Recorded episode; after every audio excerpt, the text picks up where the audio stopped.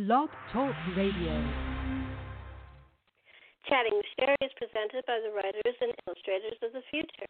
They've been providing a means for new and budding writers to have a chance for their creative efforts to be seen and acknowledged. Welcome to Chatting with Sherri. I'm really excited to welcome award-winning screenwriter and producer Tom Blomquist. We're going to be chatting about film, T V, uh, the writing room, his new book, and uh, a bunch of stuff. It's really a cool talk. It is recorded, so please don't call in. Here's Tom. Hi, Tom. Welcome to the show. Hi. Thank you. I'm really excited to be chatting with you. It's um, it's a delight, and um. You're, yeah, I, we'll see about that. It may not be a delight. Uh, it may actually be arduous, but, you know, thank you for, you know, cutting me the slack ahead of time. Oh, I like to cut slack. No. Um, uh, no, but you you wrote uh, and, and some of the stuff of my childhood, you know, Riptide and things like that.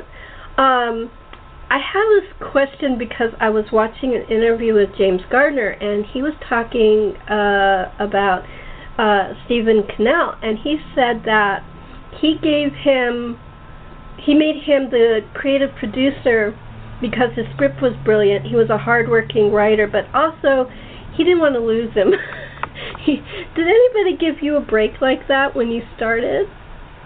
Well, uh, I've had a couple of breaks. Um, you know, uh, the, just in general, I think in the entertainment industry, unless you have uh, at least one mentor, a, a meaningful, hands-on, cares about you mentor, it just can't happen. You know, there's some talented people who never get a chance at this because they never had a mentor who, who could maybe help them avoid mistakes or, or, or, you know, turn left instead of turning right, that kind of thing.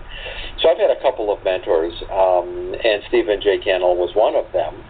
Um, but uh, uh, the uh, the first one was a producer named Duane Bogie, Duane C. Bogie, and he was uh, an executive at Foote Cone Belding Advertising and, in Chicago, and he kind of found me as a college student getting ready to graduate and plucked me out of obscurity and made me uh, a junior executive on the team that developed and and uh, produced the Hallmark Hall of Fame specials, oh, which were really? Done on N B C. And so right out of college, I'm off to Europe and I'm working with Orson Welles and Vittorio De Sica and all of these amazing people. Uh, blew my mind, and I learned from him taste and judgment and how to treat people. Uh, he he. You know, Hallmark Hall of Fame has won more Emmys than any mm-hmm. television program in history, and Duane was a big part of that for a long time in his career. So I spent a couple of years learning from him about scripts and stories and actors and directors, and was on location with him uh, and his and his secretary, Kathy. Uh, and it, it was at that point that I realized what I really wanted to be was the guy writing these movies and, and these shows. And so I found my way to Los Angeles, where I pursued that, and it took a while, uh, and I did other kinds of things in the industry. And then Steve Cannell uh, read one of my scripts and changed my life. You know, he just changed my life. Suddenly I was writing and producing these hit network shows and that he created, and, and it was, um, uh, you know, lightning strikes once, sometimes it strikes multiple times, and in my case it struck a couple of times. I think that's really cool. Um, it's funny because I was an actress when I was younger. Se- when I was seventeen, my first real job, and I had one line, was in a Hallmark movie. Oh, how funny. It was that's called great, what, what? Thursday's Child with Rob Lowe and Jenna Rollins. Wow. I said yeah, no. Cool. It got me my aftercard. Well, that was not one I worked on, but I know the title, and uh, so it's just, you know, these these journeys that people like me uh, take in the industry are rarely a straight line. You know, they uh, uh, I used to say to my students uh, when I was teaching at the university level that I know hundreds and hundreds and hundreds of people in the entertainment industry, and not one of them is doing what they set out to do. Every everybody, I mean, people that wanted to be writers became directors. People that wanted to be directors became actors. People that wanted to be actors were editors, and, and so forth. I mean, literally nobody was doing what they set out to do.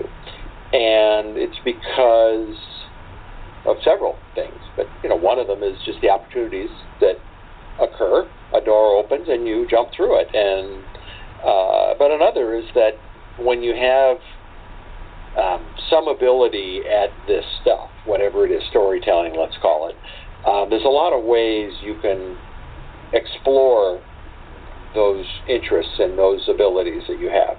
There's a lot of ways to tell stories, and it's not just being a writer or an actor. You can tell it being the editor or being the sound design person or being any number of people. The, the sound mixer, they're all contributing to the story being told, and, and they're affecting how it's told and what the audience thinks and feels. So um, nobody takes a straight uh, line, you know, and, and sometimes they're just bizarre and almost hilarious shifts and, you know, sea, sea changes in somebody's career as you just kind of go along. Yep. Um, it's just, a, you know, an interesting dynamic. And it's so collaborative that it's interesting. It's collaborative and can be combative, too. But it's so interesting, the film and T V industry, well, and theater, too. They're all the same in the collaboration. Do you find that it was, is it something you just kind of fell into, the rhythm of, like, the writing room? Um, no, I did, certainly would not, not call it falling into. I crawled into it over broken beer bottles, you know, trying to get through, and they kept locking the door on me. Uh, the the people in the room, that that kind of room, uh, ha- have gotten there through all their own respective paths. So you everybody had a different way of getting there. And, you know, in my case, I'd worked on those Hallmark movies. I'd read so many books and plays and screenplays and, and learned a bit of taste and judgment, as I mentioned. And then Uh, I was in writing workshops trying to learn how to do episodic television, which really interested me a lot because I watched T V a lot growing up, and, and I liked that idea, at least in the old days, of a, you know, one hour, once a week, you know, taking the audience on a journey. So it took a long time for me to be ready to do that uh, at a professional and competitive level. Uh, you know, some people are kind of savants, and they, they, they sit down and write a script, and they're geniuses from day one. And I had a couple of friends that, that were that way. And we mere mortals, you know, tend to not be that way. We have to learn and struggle with our craft um, to be able to do this competitively. It is very competitive. There are a lot of really good people who are doing this or trying to do it. Um, there are a lot of well-connected people who may or may not have all those same abilities, but they still are present because they have, you know, their Uncle Harry, you know, is a vice president at Universal Studios or something.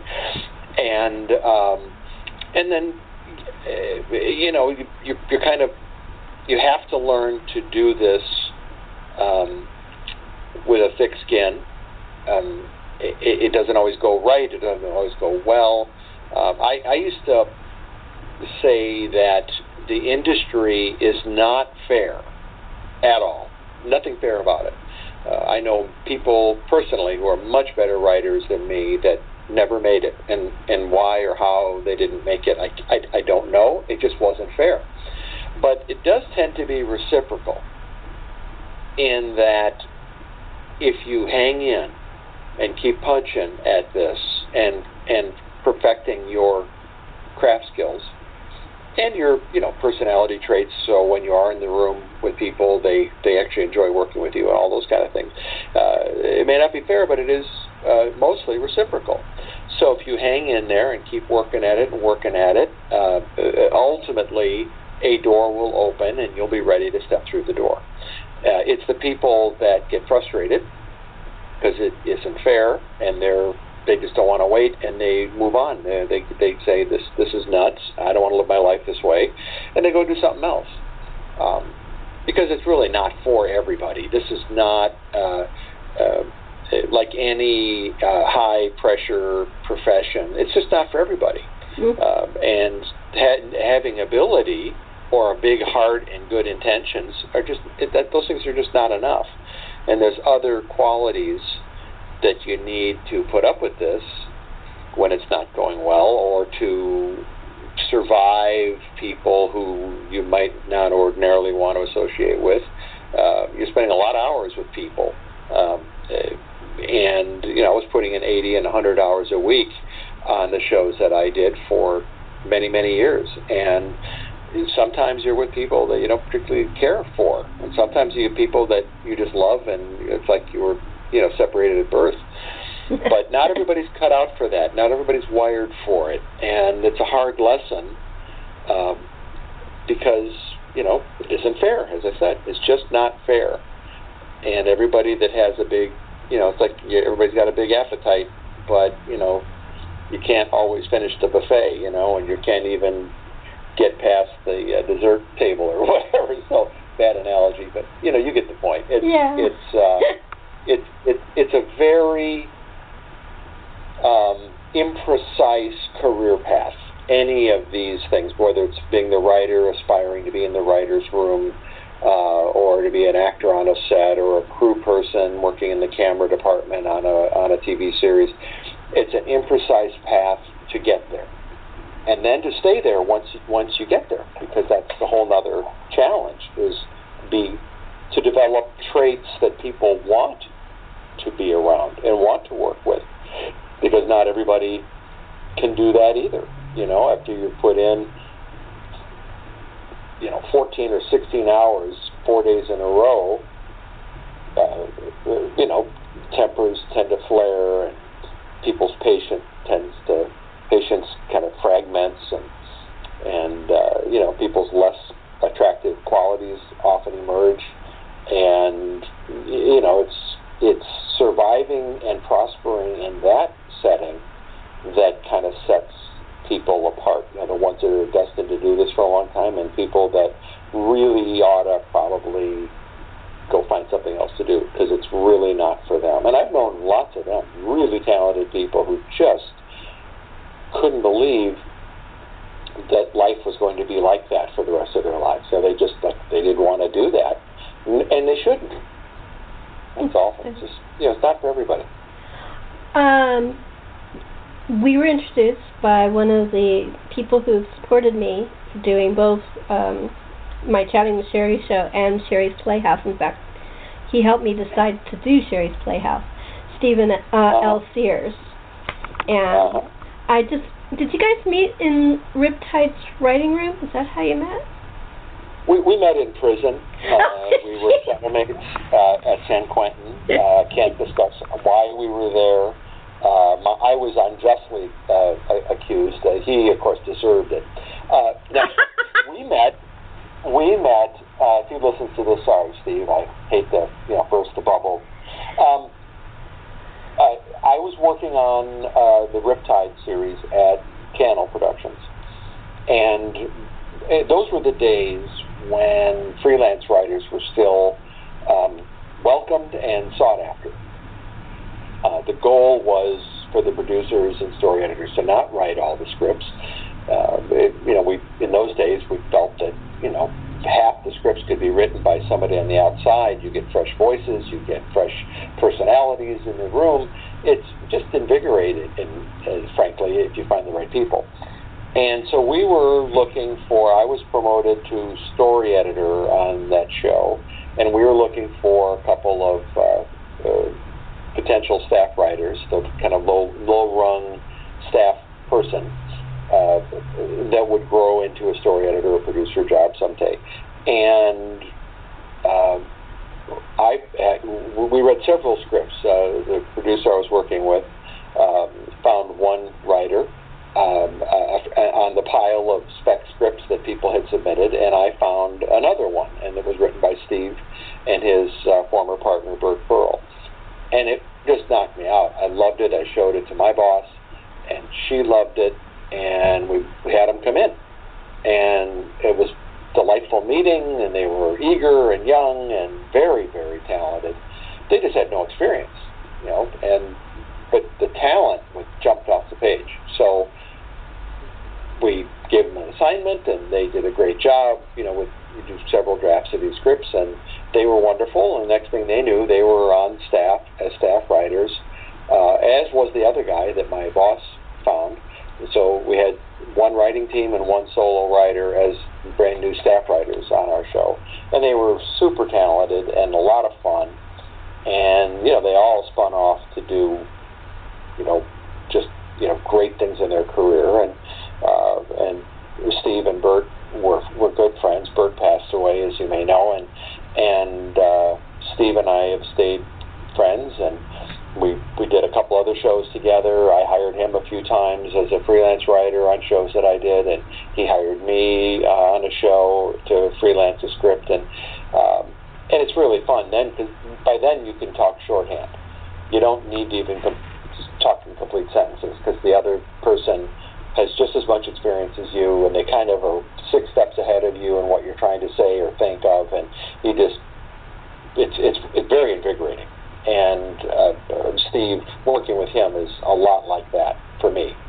Cool. Everybody else hates him, but, but for me, you know, it's he's such an affable guy. You're so funny.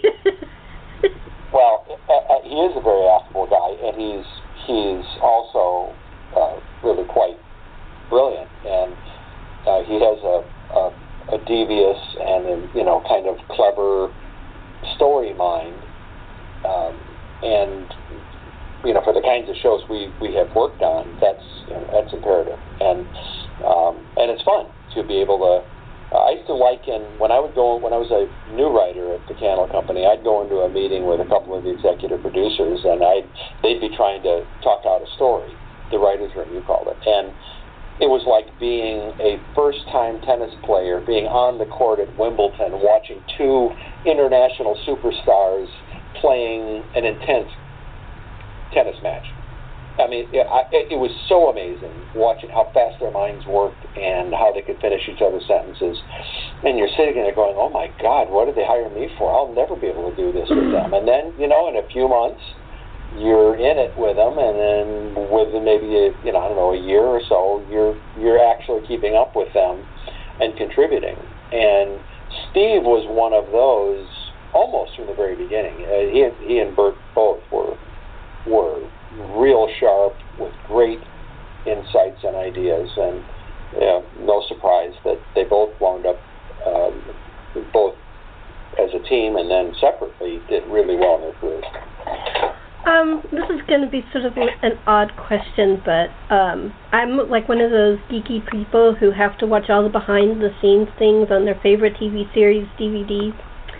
Sure. And um, I was listen- they had a, a lot of interviews on Remington Steele with all of the uh, writers, and one of the things they all said is that they took a lot. He kept hiring younger and younger writers, uh, like you were talking about, the freelancers, and a lot of them became huge. I mean, super huge.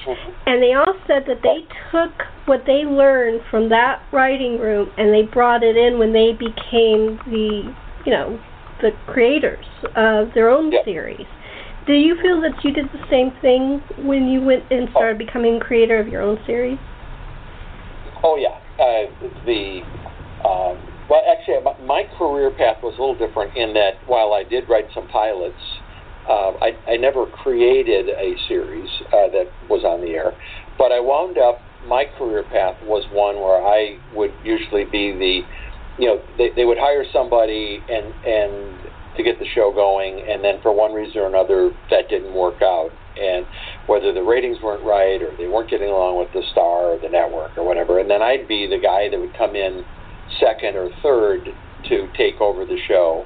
Um, as I used to call myself a trauma surgeon, you know, because the show would be in some kind of trouble, um, and they were looking for somebody to come in and make some of that trouble go away, and and that kind of became my my thing.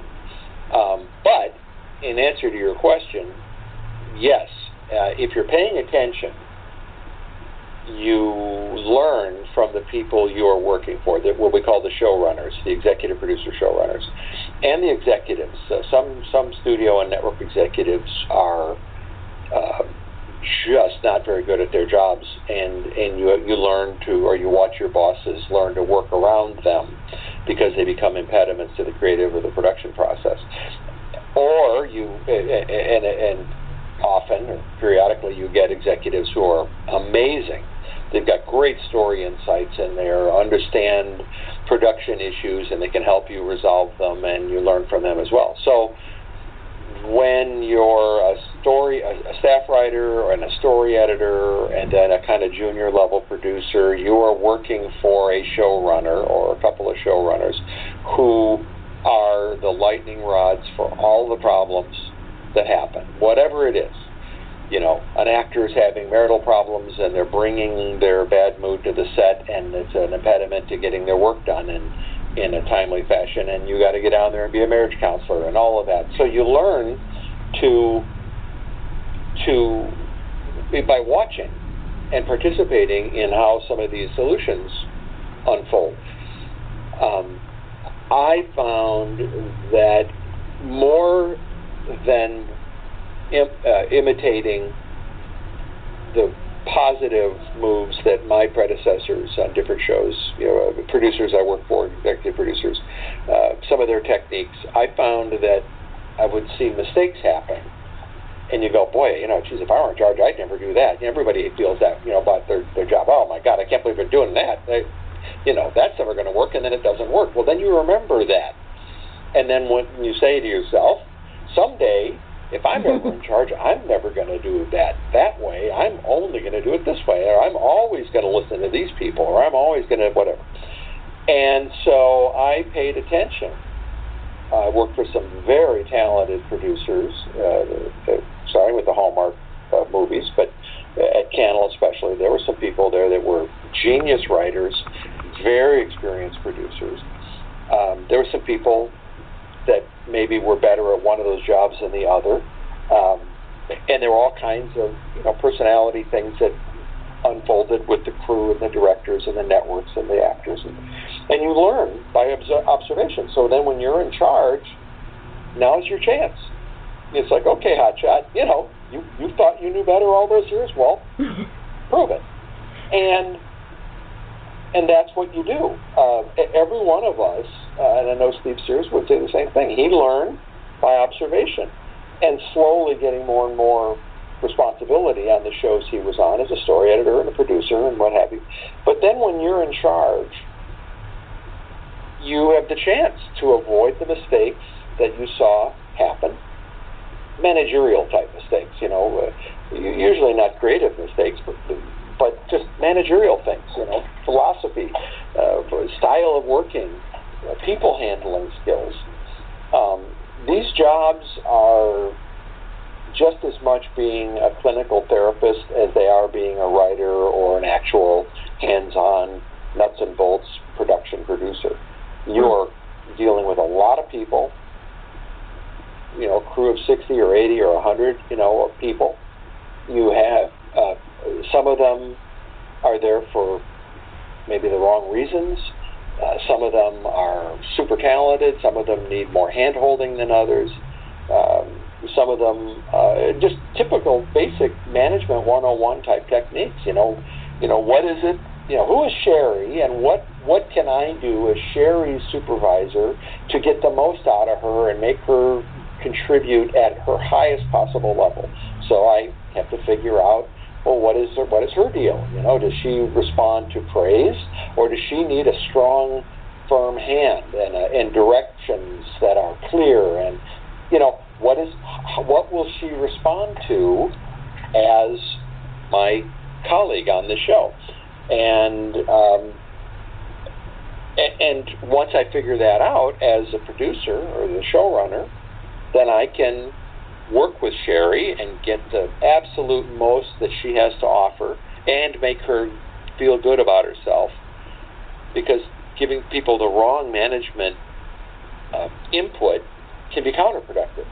And I found that when I would take over these shows as a as the new showrunner, I found that many of the problems were just management oversight. You know, people were handled and supervised incorrectly. Uh, sure, there were some people that were hired that maybe shouldn't have been in those particular jobs, or yeah, there, the scripts, you know, took a creative direction that, that maybe wasn't optimal. You can fix that stuff um, with just a new creative approach, but it's the people handling, I'll call it, but the management style that really makes the biggest difference. If people respect you and what you're trying to do, if they see how hard you're working and your team is working, they will do anything for you. Uh, even, you know, kind of calloused industry veterans who, for whom this is just another job and they're not really invested in the show as a crew person, I'll tell you what, if they pick up on the fact that you actually care about what they do and who they are as people and what they have to contribute, they will do anything for you, because nobody ever, or nobody often enough, seems to acknowledge that or bring that out in them. And I found that to be, you know, the, the secret. I learned that uh, from Duane Bogie on the Hallmark Hall of Fame, but Steve Cannell was a masterful uh, uh, individual, uh, and so were several of the other producers there that I worked with and worked for. And you learn. If you don't learn, then there's something wrong with you, because you got to be paying attention, because someday you're going to be in charge. And, you know, like I said, it's okay, hot shot. You know, now's your chance. Mm-hmm. What are you going to? What, show us what you got, and can you make it work? That's and, interesting. You know, and that's the deal. I. That's what the deal is. I was just thinking as you were talking, I go, God, I wish you were my boss in several of my uh, my former jobs, because that was like the entire opposite uh, way sure. that they work with people. And I'm not talking about in the entertainment industry. I was just like, yeah. that's a well, great thought. That's a great way to look at it. I, well, more people we've all should had that. Those experiences. You know, we've all had the screamer, the yeller, the political operative, the nasty backstabbers. You know, we've been all around that, all of us. Everybody listening to this, you know, it, of course. But you pay attention, and you make these private, you know, notes to self. Well, boy, if I'm ever in charge, I'm never going to treat people like this. If I, when I, if I'm ever in charge, I'm going to always do this. Oh, look at how great that is. I'm going to do that if I'm ever in charge.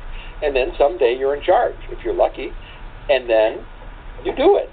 And, you know, so I know Steve Sears learned from some of these same lessons mm-hmm. at the same company that we where we overlapped for a while, and and, and and he learned from other shows that he worked on and from other executives he worked. But, you know, that's what we do.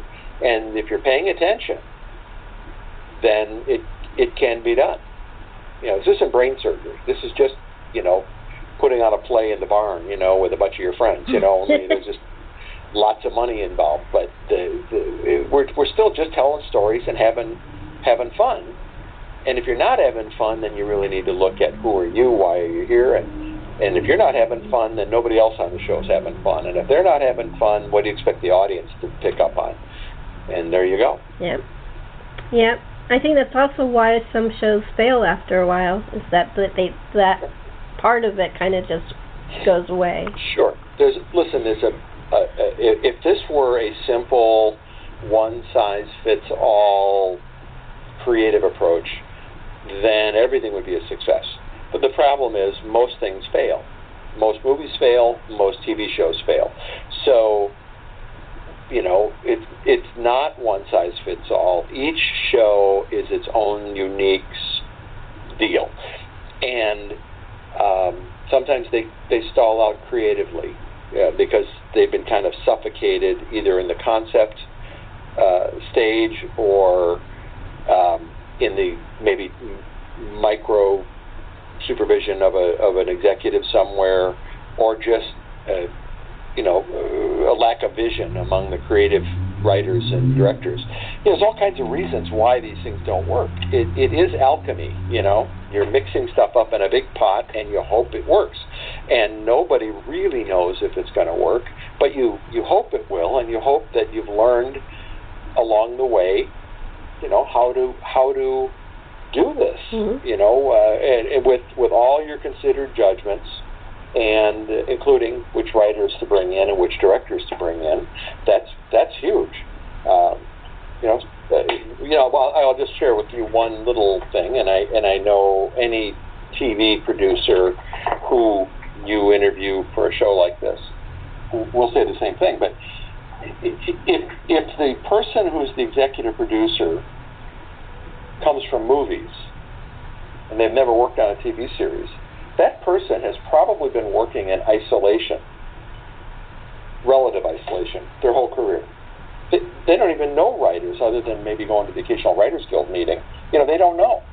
So T V writers tend to work with other writers. You're in that the writer's room you were talking about.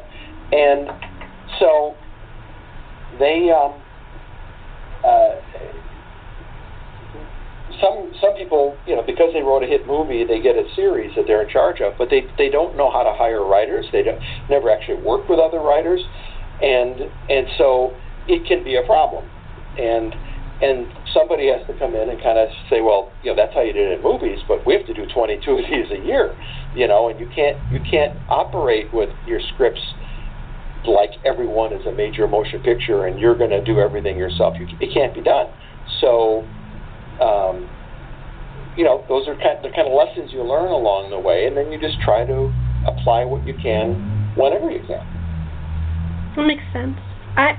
When did, uh, how did Christy come about? Because I do love that, that show and series and the movies. Oh, well, that was, that was one of the, the, the real blessings in my life, I'll tell you that. Um, there's a wonderful writer that I was friends with named Patricia Green. She had worked on Cagney and Lacey and uh, a bunch of other shows, and we were friends.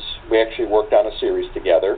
Um, Uh, briefly, and um, she received the assignment to adapt Catherine Marshall's wonderful novel into a pilot. Now, other people had tried that and failed over the years. Uh, they tried movie scripts, uh, they tried the T V script, and, and it was a difficult uh, creative challenge for, for many reasons. And Pat got the job, and she wrote a script that was amazing. She made all the right choices in how, you know, what to keep and what not to use just yet to tell a really good pilot movie. And so uh, she handed that in, and then C B S loved it, and so they ordered uh, they ordered the pilot to be shot, and they ordered six backup scripts, we call them. Uh, nobody knows if they're ever going to be shot, but in case they're going to be shot, this gets you ahead of the game a little bit. Uh, and they they said, you know, we'll we'll look at the dailies, the footage from the show, the pilot, and we'll look at these six scripts. And then if we like what we see, we'll just go ahead and stay in production, and and, and then we'll continue with the series. So uh, Pat's pilot script was fantastic. And she called me, and uh, she called uh, four or five other writers, and we all got together, and she said, I want you guys to write this first batch of scripts, and and, and she kind of talked to us about which either part of the novel she wanted us to adapt into our script, or um, what area that was original and not in the novel might be developed as a script. So I Uh, she handed a, a section to me that was very compelling uh, in the novel, and um, uh, where uh, t- uh, Miss Alice, Tyne Daly's character, uh, tells the story of her being raped as a young girl and how it changed her life. And it's just it's, it's very powerful in the in the book, and it informs a lot about the character, and it makes a lot of things come into perspective very quickly and very dramatically. So the script went well. Uh, Pat liked it, the studio and the network liked it, and the next thing I knew, she called me in and said, listen, you know, they're shooting the pilot, and uh, I'm going to be there for a couple of weeks, but I can't stay, and I'd like to, I'd like you to come in and be the supervising producer and oversee the, the production out there, so I can get back. We were shooting in Tennessee, like so I, you know, come back to L A and get the rest of the, the scripts going, the new stories, and um, and I, I forgot how many we did that first season. It was like a short season of maybe eight episodes. So uh, I was thrilled, and I went to Tennessee, and she and I spent a couple of days together on the set. I met everybody, and then she left, and I stayed. And the show was a huge hit, uh, and her, her pilot script was the highest-rated T V movie on any network that entire year. It aired on an Easter Sunday. Very uh, big response. It was invigorating for me creatively on, on every level, and um, and then I came back to L A when we repped, and we uh, we developed all the scripts for the next season, and I wrote several of those, and went back to Tennessee, uh, rotating with another uh, writer, another producer we brought in, and we t- we took turns being uh, the the babysitter on the set, and to solving product. I say babysitter. You know, you're solving production problems. Um, You're, you're you're answering actors' questions. You're trying to keep things moving, um, so it doesn't get bogged down in whatever, you know. Uh, artistic questions can really slow you down, and somebody can be answering those, and and and and also, you know, administering when the actors have notes and ideas about their character. You know, you can judge if they work or not, and you can put those in the scripts and so forth. So that's how it happened, and, and it was a wonderful experience. Uh, the best part about that, there were two. Uh, one is Kellie Martin, who, who starred as Christy. I love her. Um, came came to my house one night. We were watching an episode.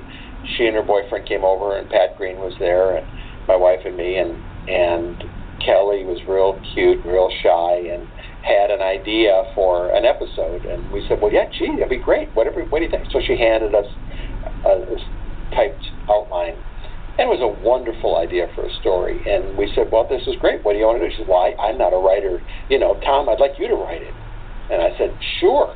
So the story is her story, and then I developed it out a little bit, and then I wrote the script. And then the same thing happened with Tyne Daly.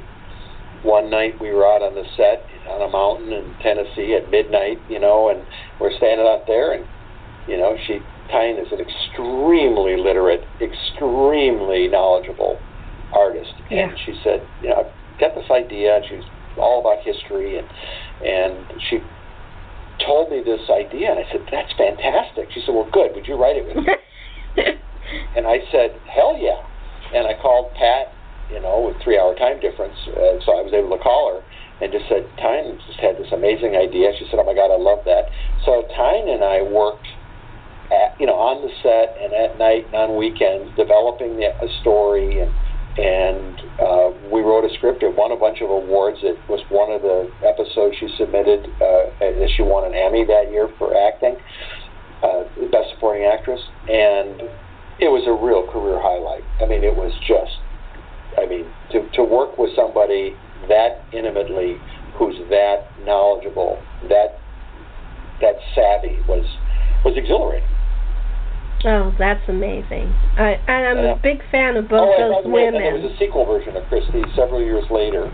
It was canceled eventually by C B S, and then the PAX Network uh, wanted to kind of pick up where the other show left off and finish the book, finish the stories. And so I was hired as the executive producer on that one. Pat was unavailable, and, and I, I got the nod, and I was able to put many of the original cast members in it. We shot that one in Vancouver, but we tried to keep the spirit of the first production alive and and well, and um, it was really neat. I brought in one of the original writers, uh, two of the original writers, to write. We did we did three two-hour movies. I wrote one, and then they each wrote one, and then I kind of wove them together. And uh, so it was not the same show, but it was a lot of the same characters and and and uh, some of the same actors. And that, that was really just, nobody gets that opportunity to, to go back to the well, you know. And it was uh, it was a real privilege. I'll tell you that, real privilege. I saw that too. Um. Because um, I happened to be, I was a, I was a fan of the original series, and when I saw the movie, I had to watch it. I mean, the series of movies, I had to watch them. And it was it was fun. You know, we were able to, you know, Christy grew up a little bit as a character. Uh, Kellie Martin, when I got the job, uh, you know, I, I called. The first thing I did, I asked them, well, is Kellie on board? And they went, well, Kellie doesn't want to do it. And I thought, well, I, I gotta, I have to find that one. What, what to deal with that? Because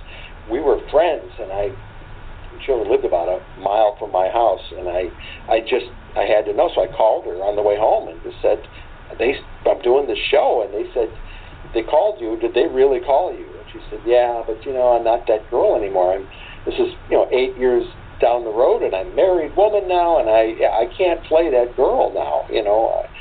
And even though she could, she still looked very youthful and all of that. She just felt that she had outgrown a certain special quality of that character.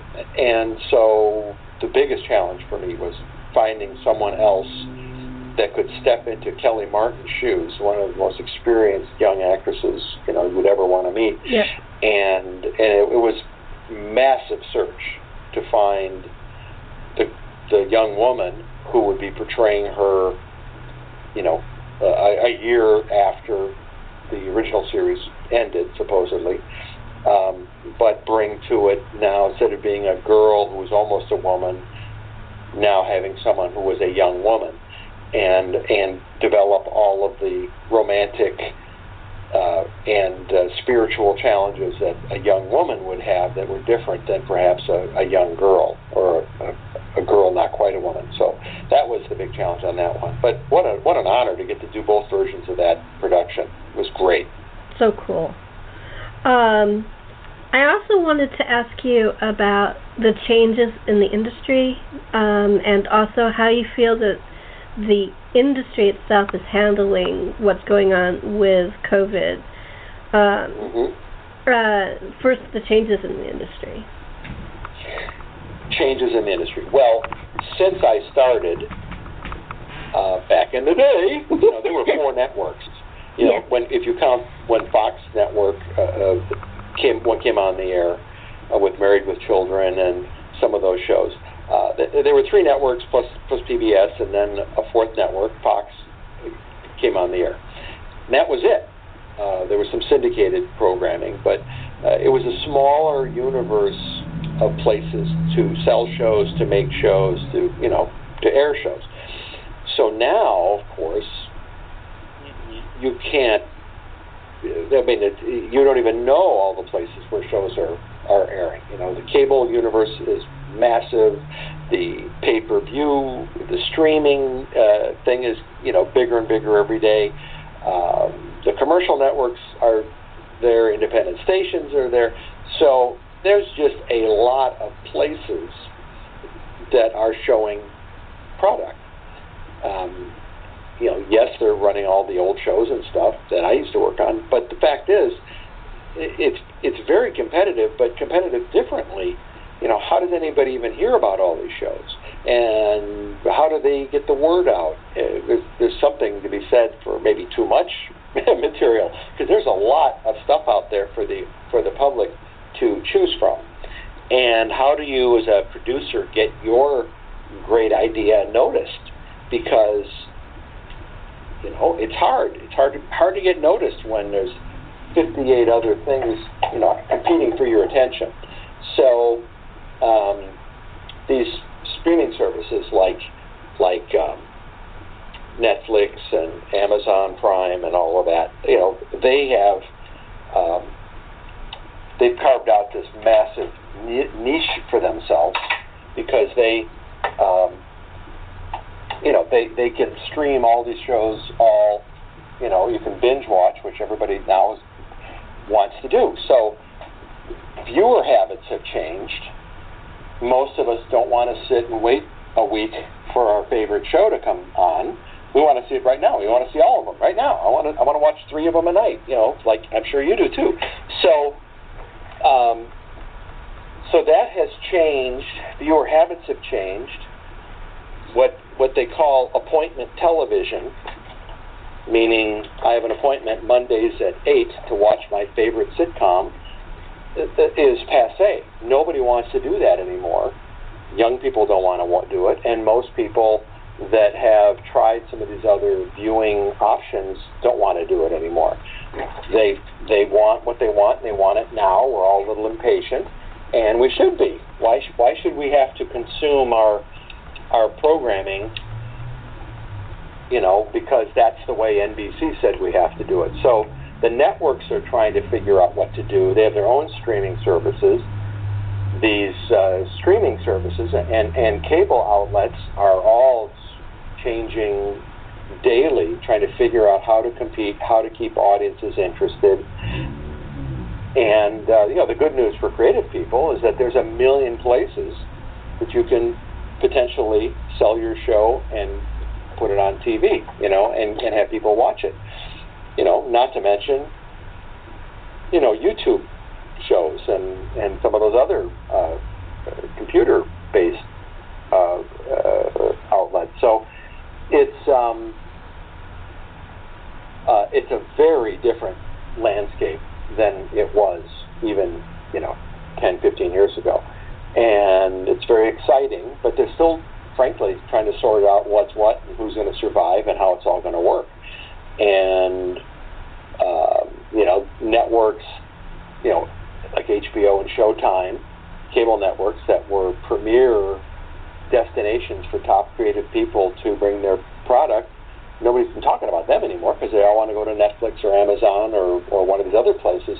So everything is changing, and most of it's for the good, I think. Um, but we'll see, you know, because there's an awful lot of stuff out there that people have never even heard of. Some great shows. I don't know what your life is like, but people are always saying, hey, have you watched this show on on Netflix? No, I never heard of it. Well, you got to watch it. It's great. You know, well, how come I never heard of it? Yeah. You know, I read a lot of newspapers, and I, well, because they can't get the word out. I mean, how are they supposed to tell you about every show they have, you know, and, and get my attention or your attention? And it's very difficult uh, for them. So they're trying, they're still trying to figure that out. And uh, all, viewers are trying to figure out how, you know, what to watch and how to watch it, how to consume it. Um, but it's great, you know. I mean, it's it's it's uh, you know, very satisfying. I, in general, I just love it. There's like an infinite universe of things you could go look at and try, which That's is true. Something that we were all denied for a long, long time. It's funny because I remember when I was a kid and I hadn't seen a show before, I had to figure out the rerun schedule, and figure out my uh, either school or work, to figure out how to see the whole series and not miss an episode. Yeah. Because yeah, it wasn't exactly. recordings then. You couldn't record it unless you did it on an audio thing, which wasn't the same. Uh, right. You had to figure out by the reruns, the summer reruns. The summer reruns were gold for us people who loved television and couldn't see everything. Oh, yeah, absolutely. And so networks still do that, but, you know, their audience share, that is, their share of the people watching television, is shrinking dramatically because people don't want to consume their stuff, uh, their programs on the network's schedule. They want to do it on their own schedule. Yeah, you know, I want true. it. I want it now. Give it to me. You're not I gonna mean, give it to me. I'm not going to watch it. I'm going to watch something else. And so it's it's a, it's really interesting how it has all changed. It is. And as a as uh, a and, watcher, you know, I. I'm not making shows anymore. I don't do that anymore. But um, I, I would be frustrated, on one hand, to be working on something I'm really proud of and know that ninety-nine percent of the universe never heard of it and never will. You know, and then it would be very exciting and rewarding because, you know, the the, the they tend to make fewer episodes and the budgets are larger and um, than they used to be proportionately. So it would be nice to have that much uh, storytelling fuel, so to speak, you know, to, to do whatever the show was. But how do you feel about people, like, say, watching Christy on their phone? Ah, that's very interesting. Uh, really interesting question, Sherri. Um, I used to teach a class at California State University, Long Beach, uh, in media aesthetics.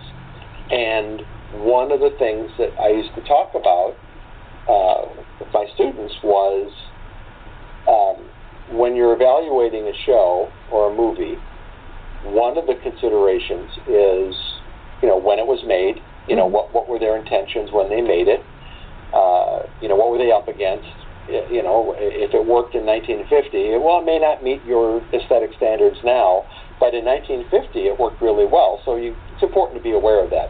But the other thing um, that is um, uh, really im- important is what was it intended for in terms of a viewing um, experience, and then how are people actually going to consume it. If you made Schindler's List, do you really want a, somebody watching that on their iPhone? Yeah, exactly. You know what I mean? Or, or Saving Private Ryan, when they're uh, assaulting the Omaha Beach, the mo- one of the most powerful uh, military battle sequences probably ever filmed.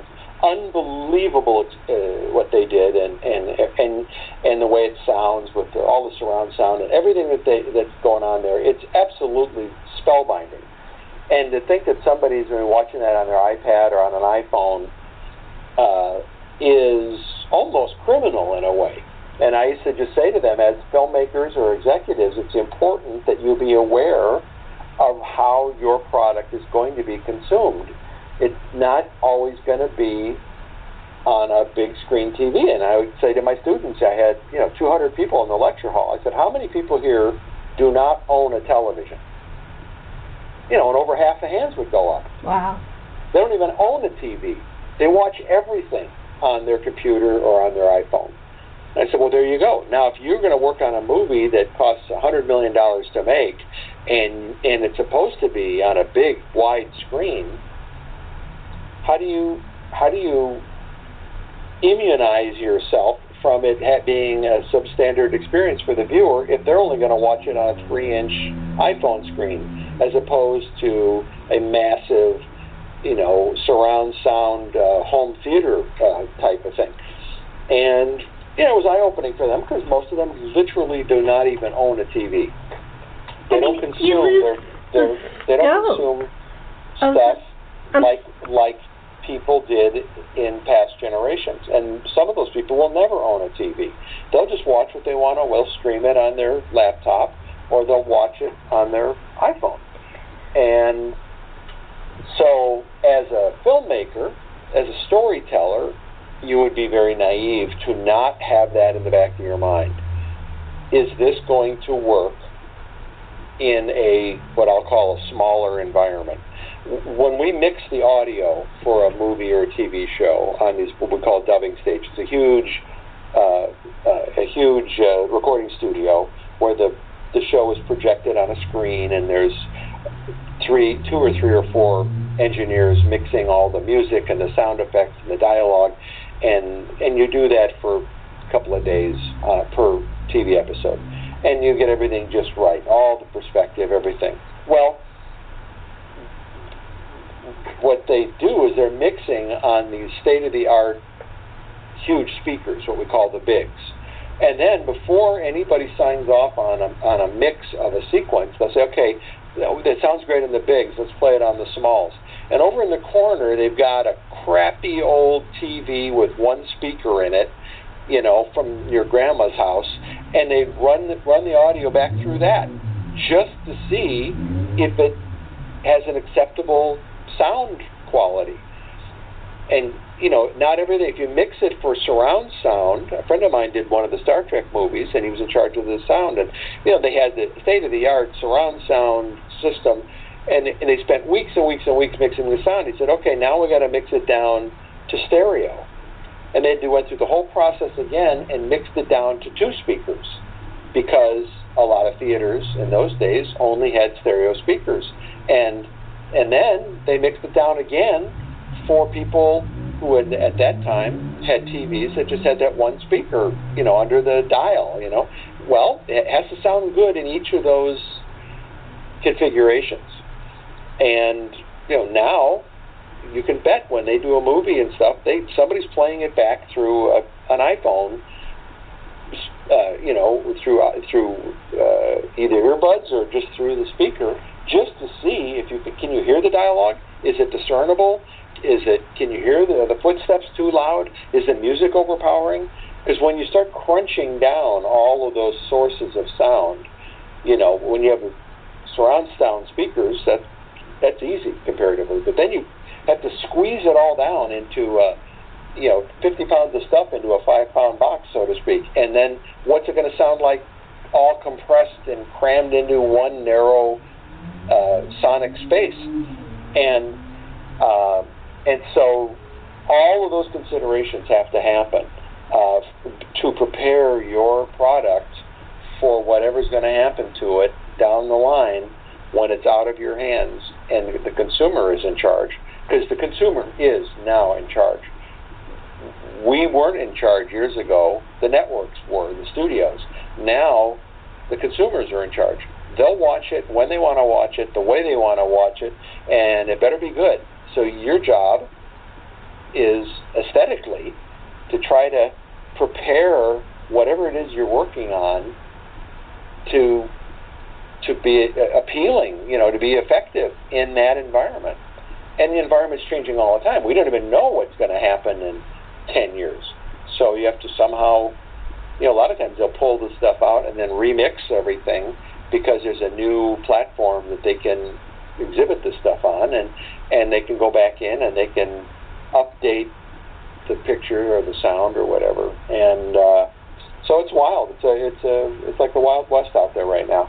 It's funny because um, I had a I had a reason to watch uh, something on a, a cell phone, on my laptop, on the T V, and on a wide movie screen. This was before the shutdown. And uh, the movie screen was great. I loved it. Except when I watched it on my laptop, I caught stuff I didn't see on the big movie screen. Mm-hmm. But, but and then I saw it on my regular television, and I caught stuff that I didn't see either on the movie screen or the laptop. But you know what was the worst was my phone. I just, it just, the scope is lost on the phone. You just can't get it. There's no way. And I, I, I kind of feel sorry for someone who says, oh, I saw this movie, and I go, oh, what movie? And they told me, and I go, oh, wasn't this scene great? And I'm giving details, and they're like, oh, I missed that. They didn't see any of it because they're seeing it on this teeny little phone. Sure.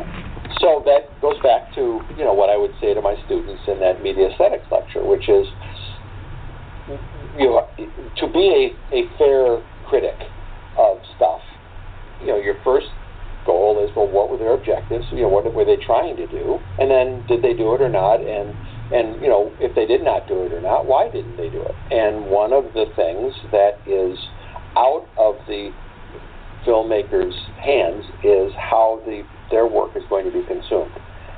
And so um, it, it, it is a real challenge because you can anticipate only so much, but it's not enough if you're a real artist and you care about your work to just finish it, ship it, and move on to the next job. You know, you your job is to somehow pause for a minute, take a deep breath, and say, okay, well, now what about this? What about this? What about this?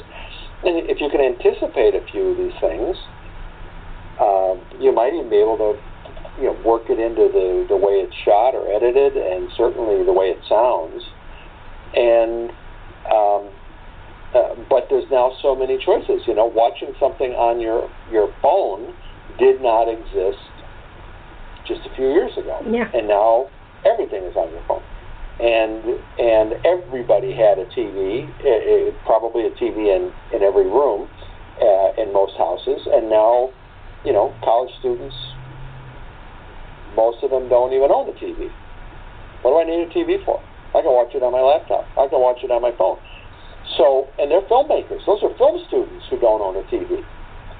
And um, so if they're not watching stuff as it was designed to be viewed, which is a nice widescreen, you know, sixteen by nine T V with a good sound system, with a sound bar or something, then what, what, what what's the average civilian out there doing?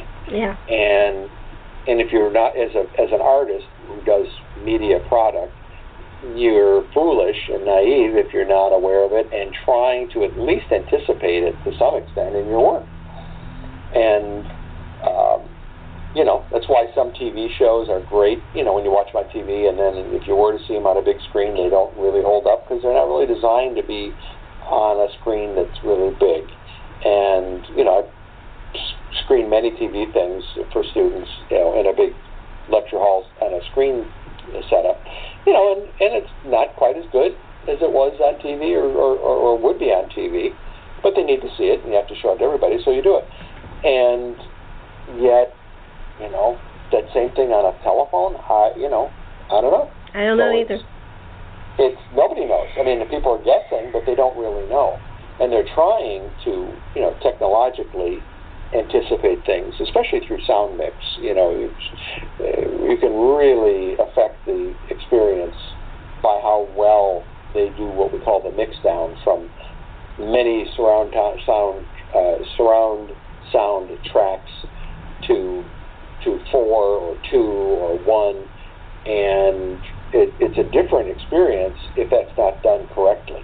If you do it really well, you do the mix down, they can still have a similar emotional response to what they're hearing, because what you're hearing affects what you think you're seeing uh, in in film and television, because the sound design is a big part of delivering an emotional experience, and and so if they do it right, it's not an impediment. But if what they don't do it carefully and they don't do it right, you you you where you the dial you can't understand the dialogue, or the music's too loud, or the you know all that stuff happens because it wasn't artfully mixed down to a smaller, m- more narrow format for the consumer. Um, we don't have a lot of time, but I want to give you plenty of time okay. for your book. Um, Why don't you give us a, uh, uh, some information? What is your book about? Uh, uh, it's called Silent Partners, right? Yes. Um, well, uh, let me start with a movie. Uh, it's funny, when you uh, when you read the book, you were uh, citing some uh, some mythology uh, uh, elements, which was very insightful of you, I might t- might say. Thank you. Um, in fact, when I wrote it, I wasn't thinking about that. Um, the inspiration for the Silent Partners uh, came from a wonderful movie called Laura, nineteen forty-four. Oh, I love that movie. So Otto Preminger directed it, based on Vero Caspery's novel. Gene Tierney and Dana Andrews are the stars. And if people have not seen the movie, you know, it's a classic, but basically a woman dies and a police detective is investigating her her death, and there's a painting of her in her apartment, and he becomes intrigued and, and enchanted by the painting and about everything he learns about her. He basically kind of falls in love with her, even though he's never met her. And it's a, it's a really good movie, and you know that storytelling device has been used in, in a few uh, f- few uh, short stories and things, but it's a great uh, idea. And I was like that movie, but I thought, well, what if he actually had met her before the investigation? And what if they had a chemical spark? What if they made love? What if what if they had like a brief moment in time together? Then she dies and he's investigating it. But what would that emotional invest, investment be for him? And, you know, writers live in a world of what ifs. So it's what if this, what if this, what if this. And for me, it was what if it had the moment of everybody's dreams with this beautiful, talented person. And now she's gone, and he's forced to investigate what happened to her. So that was the what if of my novel. And in my novel, uh, she is a superstar, a pop singer. He is a medical student at U C L A who works part-time uh, as a backstage paramedic to pay for his schooling. And he meets the girl, and they have a, you know, a, a, a romance. Uh, and the next night, she's dead. And he can't believe that she's gone. He thought, geez, you know, there, there might actually be a future. It was an amazing, special, magical kind of encounter. And the coroner says there was a drug overdose, rock star drug overdose, end of story. And he said, I can't believe it. You know, I, I can't believe that the woman I made love to was a drug user. I, I looked in her eyes, and there was none of that. And he starts to look into what happened, and then someone tries to stop him from looking. And so Silent Partners is his attempt to t- to set the story straight, to find out what happened and to set the story straight. And in the the story, there is a rather supernatural aspect to it, where she returns to him periodically to encourage him to keep looking and argue with him about when he wants to give up, and and he doesn't know what's happening, but it's, it's obviously disturbing to him that she keeps coming back, and and uh, and he's coming unglued as in the course of things. So because the more he looks, the more someone's pushing back. Um, it's set in Los Angeles, and you know, he's really pressed to the limits of what any person could take or should ever have to take, and um, but he's continuing to fall deeper and deeper in love with her, even though she's now gone, um, and he has to, he owes it to her, he feels, to solve what happened to her. Um.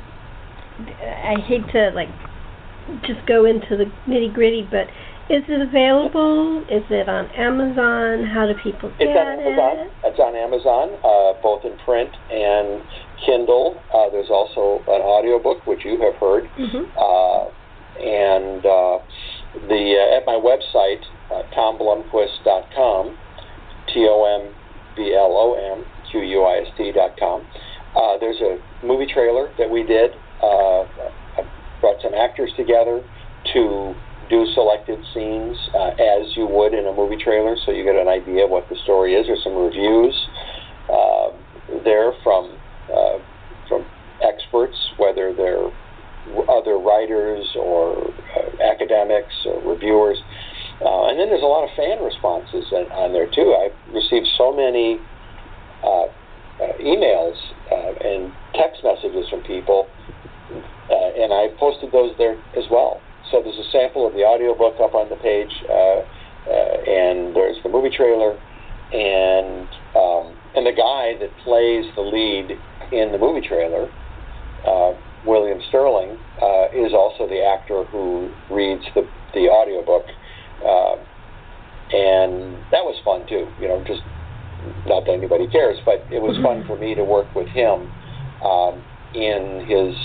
Shaping his performance as we went in the studio and recorded the his performance. He plays all the characters and all the dialects and all the, well, you heard it. I mean, he's really remarkable what he does. You'd swear there's more than one person in some of those scenes, and it's just him. It's great. So I had a lot of fun working on it. But yes, Amazon dot com. There it is.